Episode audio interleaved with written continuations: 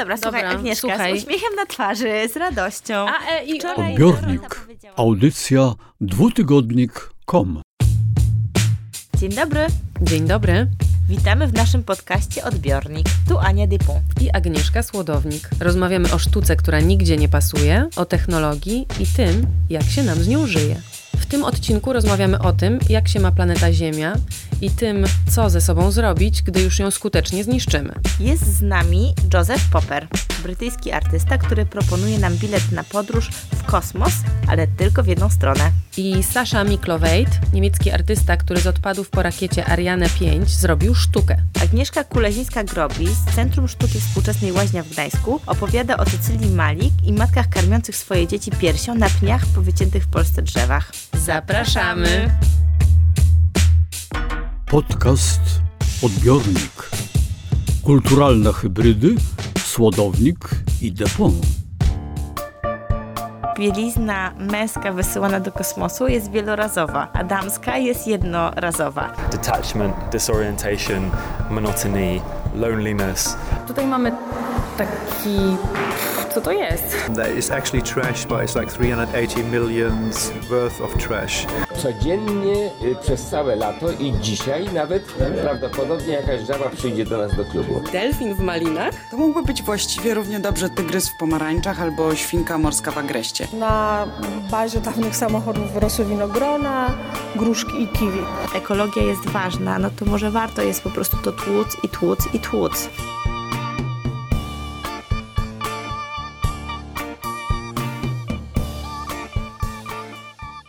Agnieszka, co słychać na planecie Ziemia?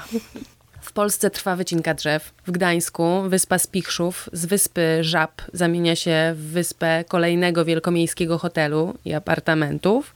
Możni tego świata zarządzają zasobami wedle interesów innych możnych tego świata. Północ wykorzystuje południe, a śmieci stają się elementem krajobrazu. Czyli nic nowego. No, nic nowego, tym bardziej przygnębiająca jest dla mnie wystawa Inbalance w Gdańskiej Łaźni, gdzie taka wizja jest prezentowana. Kuratorka Blanca de la Torre chciała w założeniu odwrócić relację człowiek-przyroda od takiego uprzedmiotawiania do upodmiotowienia poprzez sztukę właśnie. Tylko mam wrażenie, że wyszło coś zgoła odwrotnego, co niekoniecznie jest złe. Ale o tym zaraz. Tak, najpierw przejdźmy się po wystawie. Jest z nami Agnieszka Kulezińska-Grobis, koordynatorka wystawy. Cała wystawa powstała w oparciu o zbiory Hiszpańskiego Muzeum Musak. Została uzupełniona pracami dwóch artystek polskich, m.in. Cecylii Malik.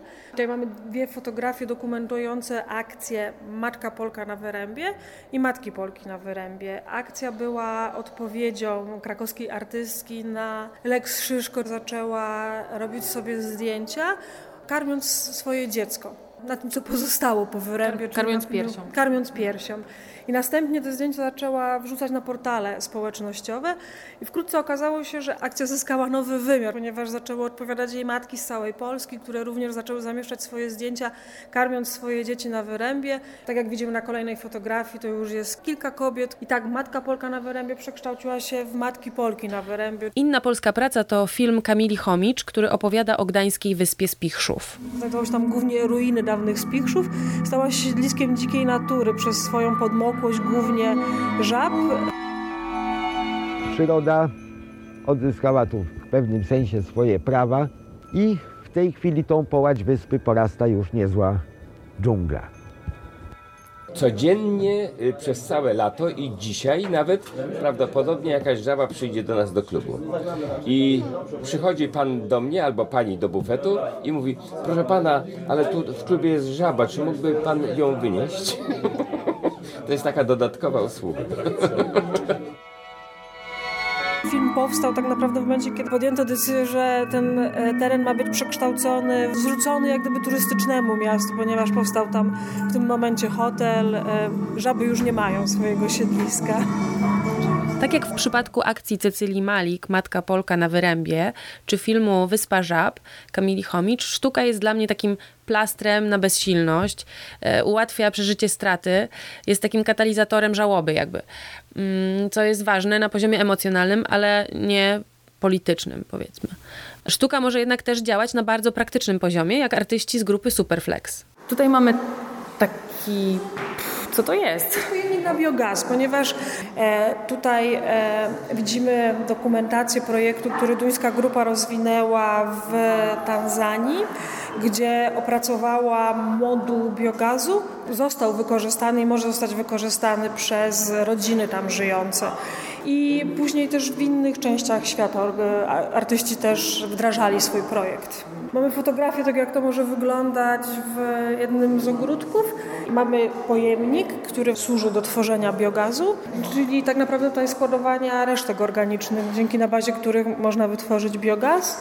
I mamy też e, krótki film dokumentujący, jaka była recepcja, ponieważ w ramach swojego projektu artyści opracowali różne moduły w zależności od zamożności, od potrzeb, mhm. czy to jest dwuosobowa rodzina, czy czteroosobowa rodzina, czy, czy dziesięcioosobowa rodzina. No tak, to jest też fajne, że artyści tutaj funkcjonują trochę jak wynalazcy i to coś jest faktycznie użyteczne. Agnieszka, bo powiedziałaś wcześniej, że wystawa wyszła jakby na przekór założeniom kuratorskim. No tak, bo mimo takich interwencji jak ta kolektywu Superflex, wystawa pokazuje, że sztuka jakby nie zmienia postaw. Nie wiem, ludzi, mediów, polityków. Artyści mogą właśnie co najwyżej naklejać takie plasterki na wadliwy system. Podobnie jak organizacje pozarządowe, jak się na przykład rozmawia z pracownikami e, właśnie trzeciego sektora, tak, tak, tak zwanego pomocowego. Lub może być właśnie katalizatorem bezsilności, straty, smutku i pomaga uporać się z, z niewygodnymi uczuciami, z takim poczuciem właśnie bezsilności. Nie mam na to żadnego wpływu. No bo skoro w 2017 roku e, jedyne, co można powiedzieć o relacji człowiek-natura, to, że jest nierówna, że północ wykorzystuje południe i że z tego wynikają katastrofy ekologiczne, że śmieci zalewają krajobraz, no to na ile ta diagnoza jest charakterystyczna dla tego czasu?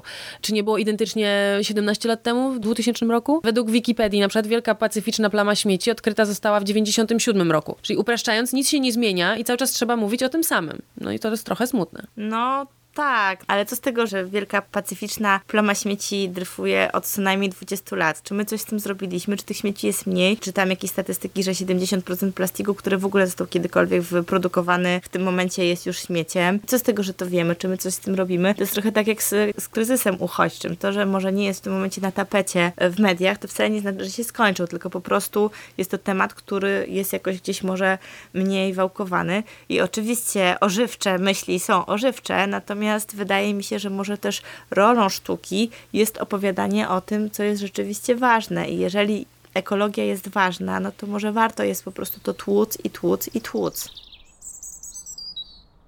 Wystawa Imbalans w Centrum Sztuki Współczesnej Łaźnia w Gdańsku jest otwarta do 19 listopada, więc każdy może sprawdzić i wyrobić sobie zdanie. Ja szczególnie polecam ten film o Wyspie Spichrzów, on jest taki bezpretensjonalny. Odbiornik na Twojej antenie. Ja ostatnio w ogóle bardzo dużo myślę o tym, co po nas zostanie. I ostatnio e, rozmyślam na temat tego, że e, genealogowie za kilka pokoleń, moje prapraprawnuki, kiedy będą chciały się dowiedzieć czegoś więcej, jeżeli będą chciały się dowiedzieć czegoś więcej o tym, kim byłam, będą mogły kupić moje dane od korporacji, która będzie spadkobiercą Facebooka za te kilkadziesiąt lat i że tak naprawdę ten ślad cyfrowy totalnie zmieni to, w jaki sposób my jako ludzie będziemy funkcjonować po naszej śmierci. Ja mam taki plan, że przed śmiercią spalam wszystkie swoje notatniki, pamiętniki, dzienniki. Na razie wszystko trzymam, takie z dzieciństwa też tam, w sensie z um, pamiętnik szalonego małolata na przykład. Pamiętasz to? Mhm. Nie pamiętasz, patrzysz się na mnie. Z... Nie, jestem raczej przerażona tym, że masz plan na swoją śmierć. No tak, nie, no chcę po prostu spalić to wszystko. Listopad, I wtedy zostaną... proszę Państwa, jest listopad. Zostaną tylko takie posty z Facebooka, statusy, że tam dzień dobry, właśnie opublikowaliśmy artykuł w tygodniku albo zapraszamy na spotkanie z Toryką. To zostanie po nas nas. I selfiki. Recykling. Wszystkich nas to czeka. Słuchaj, o tym, co się stanie, kiedy nas nie będzie, będziemy rozmawiać przy okazji rozmowy o warszawskiej wystawie Centrum Sztuki Wyroza Siedmioma. A póki co? W poprzednim odcinku. Rozmawiałyśmy o kobietach w branży IT, reklamie i w ogóle w pracy. A jak jest na statkach? E, na statku Sołdek, mm, należącym do Narodowego Muzeum Morskiego w Gdańsku, zamiast pustych ładowni zaskoczyła mnie podczas pobytu w Gdańsku wystawa Matki i Statki o matkach chrzestnych polskich statków. E, muzeum e, znalazło w tej takiej turbomęskiej branży wątek żeński, opowiedziało historię kobiet z nią związanych. To jest opowieść o tym, jak bardzo marynarze, ludzie morza, oprócz tego, że mają te sprzęty nawigacyjne, mają tą twarz twardą wiedzę, która umożliwia im no, jakieś pokonywanie czy życie z żywiołem, jak bardzo też mają różne zabobony, są tam żywe i jak bardzo wierzą w szczęście. I matka chrzestna, w ogóle chrzczenie statku, no miało być właśnie też na szczęście. Ta kobieta tutaj była istotna, miała dawać szczęście, bezpieczeństwo. Wystawa ma już dwa lata i z końcem października się zamknęła. Pracownice muzeum powiedziały mi, że niektórym nie odpowiadało, że przychodzą obejrzeć statek, a tu im plansza i ekran coś zasłania. Przypominam, że wystawa była w ładowni, która jest pusta. Cisza jak makiem zasiał. Więcej na temat kobiet i mężczyzn znajdziecie w poprzednim dwunastym odcinku odbiornika. TMRS 10, 9, 8, 7, 6, 5. All three engines up and burning. 2, 1, 0 and lift off. The final lift off of Atlantis on the shoulders of the space shuttle. America will continue the dream. Wracamy do rozmowy. Ania, jak myślisz, dlaczego ktokolwiek chciałby wybrać się w tak zimne i nieprzyjazne człowiekowi miejsce jak kosmos? Szczerze mówiąc, jeżeli miałabym polecieć w kosmos, to jakkolwiek kosmos mnie fascynuje i przeraża, chyba tak jak większość ludzi, to głównym powodem byłby pewno brak grawitacji i to, co się dzieje z ciałem człowieka w momencie, w którym się oderwie od Ziemi. Bardzo lubię oglądać transmisje z Międzynarodowej Stacji Kosmicznej, ale w szczególności te transmisje, kiedy ktoś myje sobie włosy, które sterczą w powietrzu za pomocą wody, która ma e, kształt małych perełek. Też kiedyś spotkałam prawdziwego astronautę, którego wypytałam o różne tajniki bycia Jak w kosmosie. To? Kogo? Gdzie? E, Kiedy? Wcześniej robiłam taki festiwal filmów dokumentalnych i pokazywaliśmy film I Am in Space Dany Ranki, którego bohaterem jest Jean-François André Clairvoy, Clairvoy, który się urodził w 1958 roku, jest inżynierem, no i astronautą. I opowiadał o tym, jak to jest być w kosmosie. E, opowiadał na przykład o tym, że bielizna dla, a propos kobiet i mężczyzn, że z jakiegoś powodu bielizna męska wysyłana do kosmosu jest wielorazowa, a damska jest jednorazowa. E, mówił o tym, że każdy, przynajmniej u nich na tym statku, każdy kosmonauta mógł sobie wybrać jakiś pojazd ulubiony kosmiczny i wszystkie jego ubrania były oznaczone, miał wyhaftowany ten konkretny Jak jakiś tam łazik albo coś. Mhm. Mówił o tym, że jest to ciągła improwizacja, że można przewidzieć bardzo wiele rzeczy, ale większości rzeczy nie da rady przewidzieć i że tak naprawdę ci ludzie, którzy są na tych statkach, są MacGyverami, naukowcami, też super silni psychicznie i to pokazuje jednak, jak bardzo ufamy temu, że jednak jesteśmy w stanie kwiat inżynierii wysyłać w kosmos, wierząc, że jednak do nas wróci. Zapytałam o to, dlaczego ktoś chciałby wybrać się w kosmos, artystę Josepha Popera, który przyjechał do Polski na zaproszenie festiwalu przemiany organizowanego przez Centrum Nauki Kopernik. I think there's a value of course to go to space um, whether to colonize or to settle that's a very different thing. Oczywiście, że warto podróżować w kosmos. Kwestia kolonizacji kosmosu i zamieszkania tam to już zupełnie inna historia. Uważam, że obecność w przestrzeni kosmicznej daje nam alternatywne spojrzenie na naszą egzystencję, miejsce na planecie i pozycję samej Ziemi w kontekście czegoś tak bezkresnego jak wszechświat. Człowiek odseparowany od naszej planety, nawet na Międzynarodowej Stacji Kosmicznej, to bardzo mocny obraz. Nie byłby tak poruszający, gdyby zostawić tę przestrzeń jedynie robotom i satelitom. Przejmujący jest widok wschodu Słońca, sfotografowany przez człowieka podczas jednej z misji Apollo i opowieści astronautów o okrążaniu Księżyca i straceniu Ziemi, domu, z pola widzenia, nawet jeśli to brzmi romantycznie.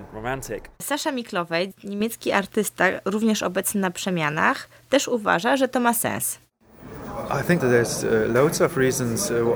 Myślę, że jest wiele powodów do eksploracji kosmosu. Odkrywamy wszechświat, ale dzięki misjom odkrywamy też naszą planetę i lepiej ją rozumiemy.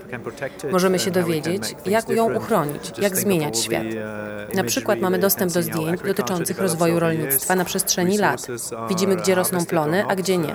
W takim ujęciu to ma sens, ale jako rozrywka, taka jak powiedzmy wyjazd na Hawaje czy wycieczka do Włoch, na dłuższą metę nie jest to możliwe.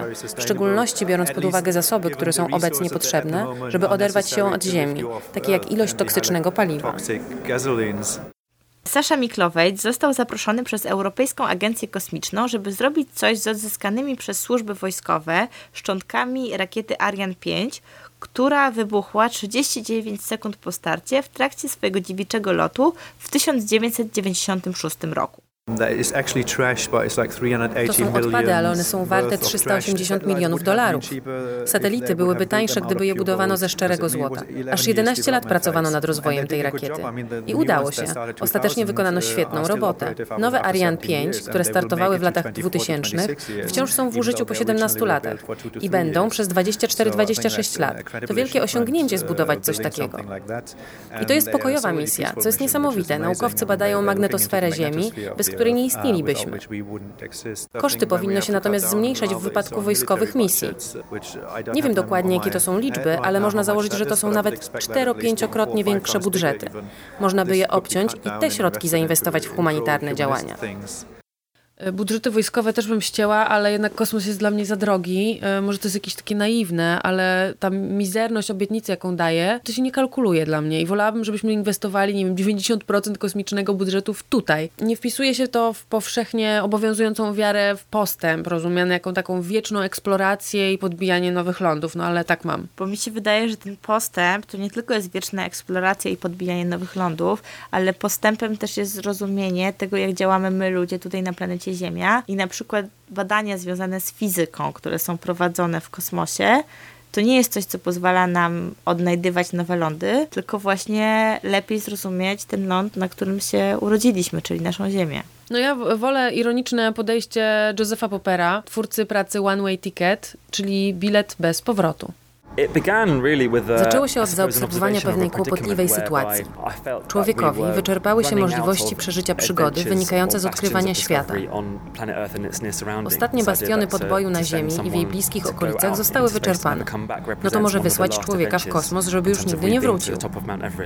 Byliśmy już przecież na szczycie góry Everest, na dnie oceanu i z Google mapowaliśmy całą planetę.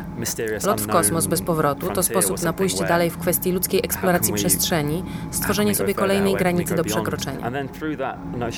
Takie postawienie sprawy, ów hipotetyczny scenariusz, pozwolił mi potem rozmawiać z różnymi ekspertami od badania kosmosu, ludźmi zajmującymi się etyką. Generalnie projekt był tak szeroko zakrojony, że koniec końców zdecydowałem się sprowadzić go do tej konkretnej sytuacji astronauty w statku kosmicznym. Bo równie dobrze projekt mógł dotyczyć strony logistycznej czy filozoficznej tej podróży. Wiele osób pytało mnie, czy to misja samobójcza, bo pomysł był taki, że ta misja ma jakiś koniec. Kończy się po 732 dniach. Co to wszystko miało znaczyć? Krótka odpowiedź brzmi, że nie mam dobrej odpowiedzi. Chciałem poruszyć tematy, które najmocniej uwidoczniły się w mojej pracy. Oderwanie, dezorientacja, monotonia, samotność, odbiór czasu i ruchu. To doświadczalne jakości, które chciałem uchwycić i zinterpretować w moim filmie. Nie przekonałem samego siebie, że to dobry pomysł, żeby wyruszyć w kosmos i nie wracać. Natomiast główne założenie było takie, że istnieje możliwość przekroczenia kolejnej granicy, dalszej aktywnej eksploracji kosmosu. Już za chwilę, jeśli nie kosmos, to co? Odpowiedzi dostarcza warszawska wystawa Centrum Sztuki w RO za siedmioma. Tymczasem w numerze magazynu kulturalnego dwutygodnik.com. Delfin w malinach? To mógłby być właściwie równie dobrze tygrys w pomarańczach albo świnka morska w agreście. Zofia Król, redaktorka naczelna dwutygodnika. Ten tytuł y, jest y, y, wymyślony dlatego, że zaprzyjaźniliśmy się wyjątkowo z delfinem. Delfin w malinach, snobizmy i obyczaje ostatniej dekady to książka, która będzie miała swoją premierę 29 listopada w serii dwutygodnika w wydawnictwie Czarne. Podtytuł jest wiele mówiący. Chodzi nam o próbę opisu ostatniej dekady. Od strony rozmaitych zjawisk, e, od szczegółów wychwytywanych w obyczajowości, jak e, pendolino opisywane przez Szczerka, czy bieganie opisywane przez Natalię Fiedorczuk, e, po takie bardzo poważne analizy tego, co się stało z krytyką po Facebooku, albo jak bardzo snobujemy się na na Auschwitz. Mm, do książki piszą nasi stali autorzy, e, między innymi e, Iwona Kusz właśnie, e, Olga Drenda, Łukasz Gorczyca, Joanna Krakowska, Jan Sowa czy Stach Szabłowski. To są wszystko autorzy, którzy przez te ostatnie dziewięć lat istnienia dwutygodnika przyglądali się na różne sposoby kulturze i temu, co wokół niej, obyczajom, mediom, także rozmaitym trudnym do zakwalifikowania zjawiskom z, z tych obszarów. Zdaje nam się, że przeniesienie tego namysłu na papier, utrwalenie go w jakiś sposób pokaże, czym dla nas, jako redakcji dwutygodnika, jako środowiska z dwutygodnikiem związanego, ta ostatnia dekada była. A co jest dla Ciebie najważniejsze w ostatniej dekadzie w kulturze? Mnie się zdaje, że najważniejsze jest to, żeby nie myśleć o kulturze w oderwaniu od tego wszystkiego, co się dzieje wokół niej. I zdaje mi się, że to jest największa wartość tej książki. Próbujemy przypatrzyć się dekadzie od różnych stron, nie tracąc wielowątkowości i tej takiej hybrydowości współczesnej kultury, którą próbowaliśmy ująć właśnie w tym haśle Delfin w Malinach. A w dziale media przeczytacie cały wywiad z Josephem Popperem, którego fragmenty znalazły się w tym odcinku podcastu Odbiornik.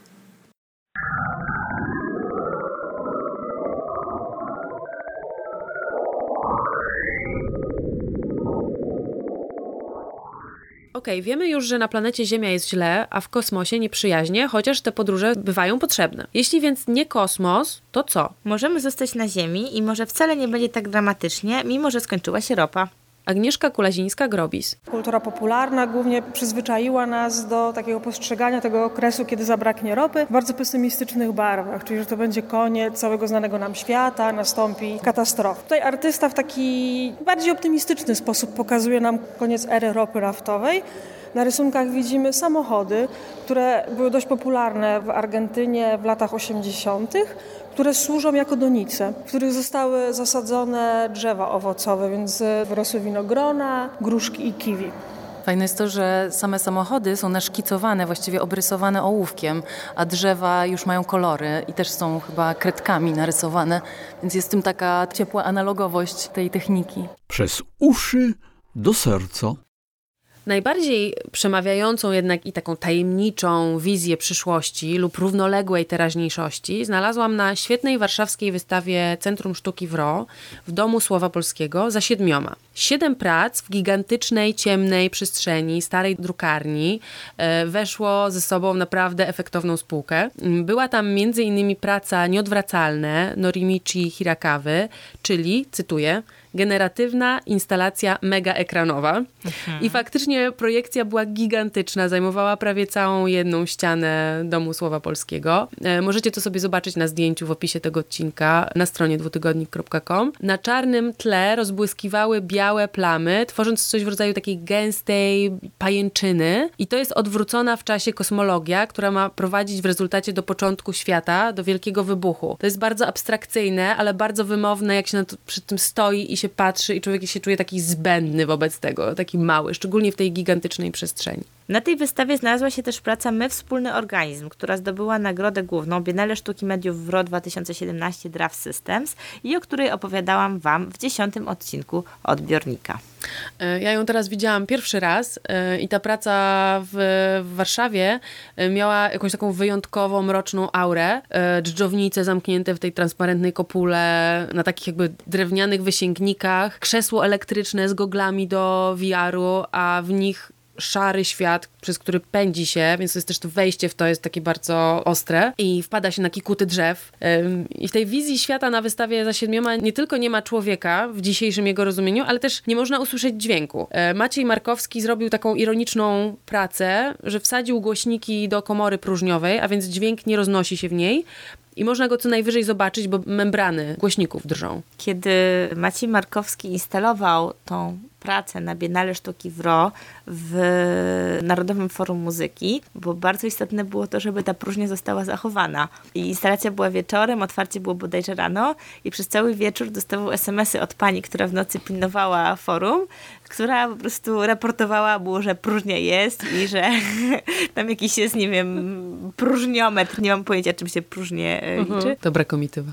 Jeszcze wracając do tej wystawy za siedmioma i do wizji świata, którą prezentuje, to to jest też taka planeta, której właśnie nie ma ciała, nie ma drzew, że jakby to nie szkodzi, że właśnie nie ma człowieka, ona sobie żyje na swoich innych zasadach i to jest jakby okej. Okay. Ciekawa dla mnie była właśnie jeszcze taka praca Stanzy, The, The Nemesis Machine from Metropolis to Megalopolis to Ecumenopolis. Była to taka makieta Londynu stworzona w całości z elektronicznych komponentów i sieci komunikacyjnych płyt głównych i obwodów. I to jest takie miasto, które wizualizuje w czasie rzeczywistym dane płynące faktycznie z sieci londyńskich e, czujników, które monitorują powiedzmy nie wiem, temperaturę, dźwięki, hałas, światło, wibracje, wilgotność powietrza, e, nie wiem, sygnał położenia GPS.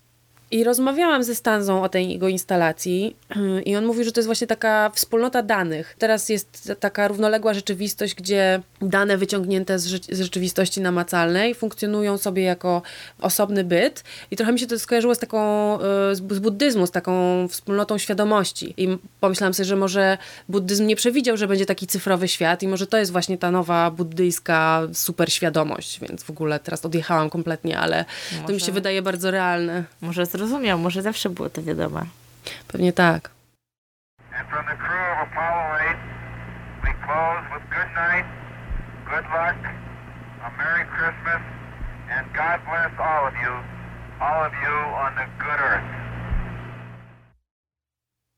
Jak zwykle zachęcamy do dzwonienia do nas. Mamy pocztę głosową pod numerem 782 02 83 03. Zadzwońcie, nagrajcie się, a my później wmontujemy Was w nasz podcast i odpowiemy na wszelkie Wasze pytania albo uwzględnimy Wasze uwagi. Także jesteśmy bardzo ciekawe Waszych opinii. I zapraszamy też na naszego Facebooka facebook.com ukośnik podcast odbiornik po polsku przez K. Podcast odbiornik przygotowały i zrealizowały Anna Depon i Agnieszka Słodownik. Redakcja dwutygodnika to Zofia Król, Paweł Suszyński, Maciej Jakubowie, Jakub Socha, Paulina Wrocławska, Piotr Kowalczyk i Agnieszka Słodownik. Sekretariat redakcji Melisa Czaplicka. W podcaście wykorzystałyśmy następujące utwory i dźwięki. Cool Cats i Too Cool Kevina MacLeoda na licencji Creative Commons, Bird Whistling użytkownika Inspector J ze strony freesound.org, również na licencji Creative Commons oraz dźwięki udostępnione przez NASA na ich stronie. Wydawca Filmoteka Narodowa Instytut Audiowizualny. Listopad 2017